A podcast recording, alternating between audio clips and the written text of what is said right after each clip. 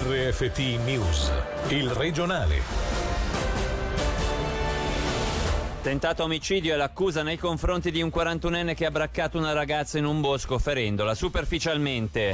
Dal processo in aula al processo in Parlamento sugli abusi sessuali dell'ex funzionario del D S S, la maggioranza chiede la commissione parlamentare d'inchiesta. Attrattività fiscale per le imprese, in testa dal novantasette Zugo viene scalzata da Basilea Città, mentre il Ticino resta a guardare da lontano. Secondo lo studio di Credit Suisse, il nostro cantone è quintultimo.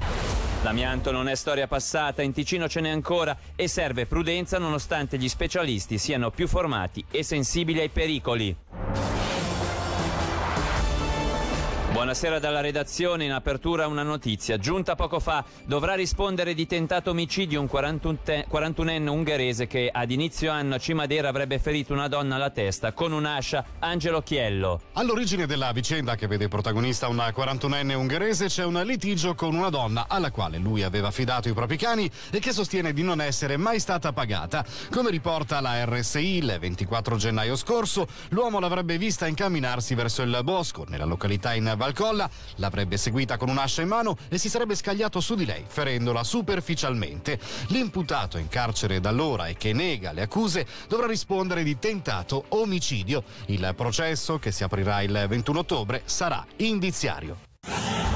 Una commissione parlamentare d'inchiesta per abbattere il muro d'omertà nell'amministrazione cantonale sugli abusi dell'ex funzionario del D S S è quanto chiesto formalmente dalla maggioranza dei partiti politici all'ufficio presidenziale del Gran Consiglio, Lega, P L R, P P D, U D C, Verdi, Più Donne e M P S, dopo la condanna per coazione sessuale dell'ex responsabile delle politiche giovanili. Vogliono far luce sui superiori di quest'ultimo e sulle responsabilità tra governo, dirigenti e servizi competenti dal duemila a oggi. La richiesta è stata presentata questa mattina dal presidente del P P D, Fiorenzo Dadò. L'intervista è di Angelo Chiello. Ma l'aspetto gravissimo è che la persona che si occupava dei nostri giovani per le istituzioni ha tradito completamente la fiducia e qualcuno l'ha coperta. Sicuramente non è un lavoro semplice, bisogna andare indietro di parecchi anni, bisognerà vedere tutti gli incarti, bisognerà ascoltare tutte le persone coinvolte che lavorano o che lavoravano nello Stato. Penso che sia nell'interesse di tutti i politici, di tutti i partiti e di tutte le persone coinvolte fare la massima chiarezza. C'è stata anche una sentenza, se ne è parlato, il governo ha provato a riferire in Parlamento. Non siete ancora soddisfatti? Ma assolutamente no, sono successe delle cose gravissime, qualcuno ha coperto, questi reati sono andati in gran parte eh, in prescrizione, pertanto il giudice non ha neanche potuto condannare come doveva condannare chi di dovere. Chiaro che dal punto di vista istituzionale e politico bisogna fare chiarezza e bisogna vedere chi ha le responsabilità e se ci sono delle responsabilità.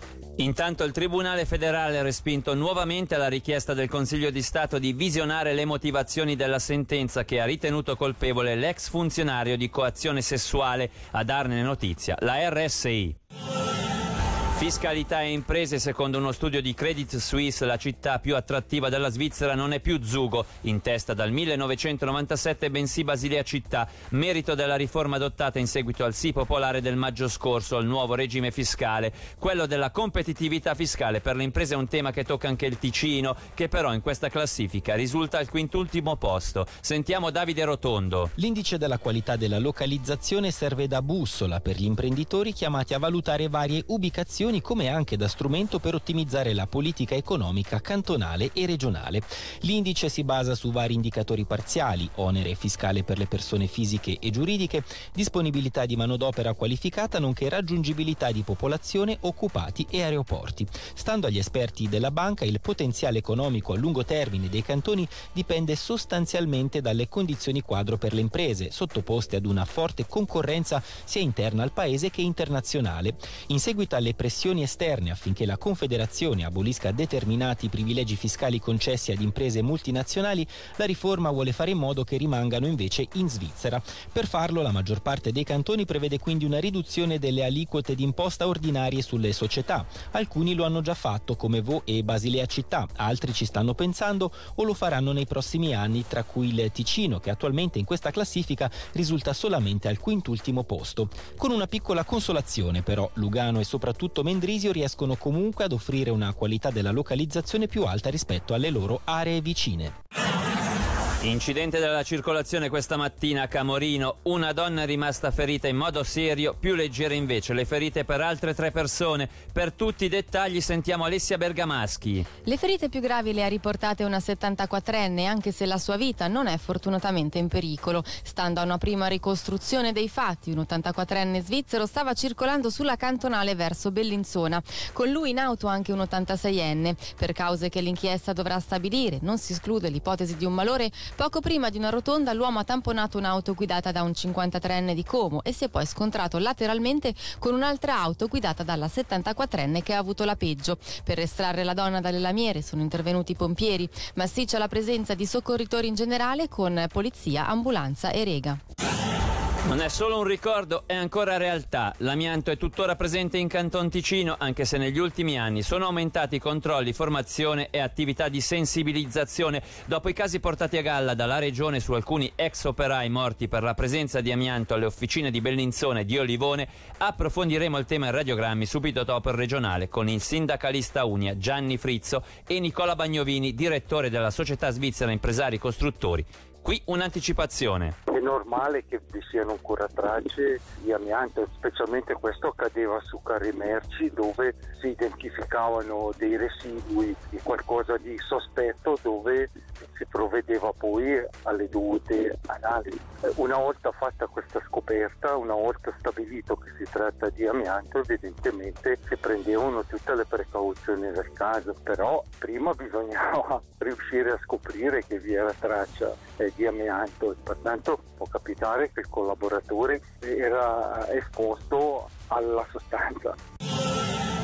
Al via la seconda parte della campagna nazionale di prevenzione sulle cybertruffe romantiche. L'iniziativa promossa attraverso video, manifesti, incontri e conferenze vuole sensibilizzare chi intrattiene conoscenze online. I consigli per evitare di incappare in queste truffe sono di essere diffidenti, non trasmettere dati sensibili, non divulgare foto personali e non versare acconti. Sentiamo Claudio Ferrari, portavoce della Polizia Cantonale. Il numero di vittime è sempre difficile da stabilire perché bisogna pensare che la vittima, quando si sente truffata, entra in gioco questa reticenza a dirlo per paura magari dei familiari, quindi ecco che piuttosto che andare a denunciare tacciono e eh, rimangono in silenzio. Innanzitutto questi truffatori lavorano in maniera molto attenta e cercano di entrare nelle grazie della vittima con magari anche delle affermazioni di affetto, di amore. C'è un primo periodo di lavoro, se vogliamo, dietro le quinte per far sì che la vittima si fidi di questa persona e poi cominciano le richieste. La durata di questa truffa dipende proprio dalla vittima, cioè se la vittima consente sempre inviare delle somme di denaro o ingenti o anche magari semplicemente di mille franchi, l'autore continua, possono durare effettivamente molto tempo.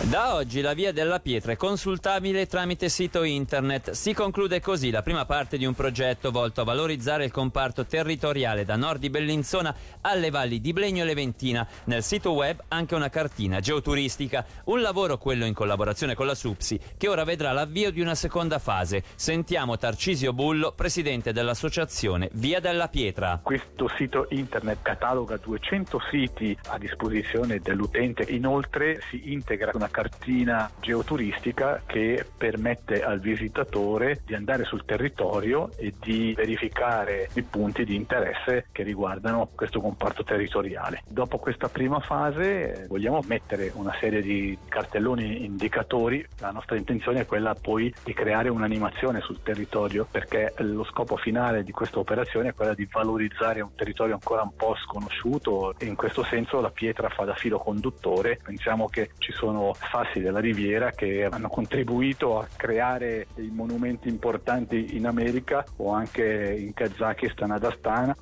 Per oggi con l'informazione è tutto. Dalla redazione e da Davide Maggiori l'augurio di un buon proseguimento di serata. Il regionale di R F T, il podcast su w w w punto radio ticino punto com.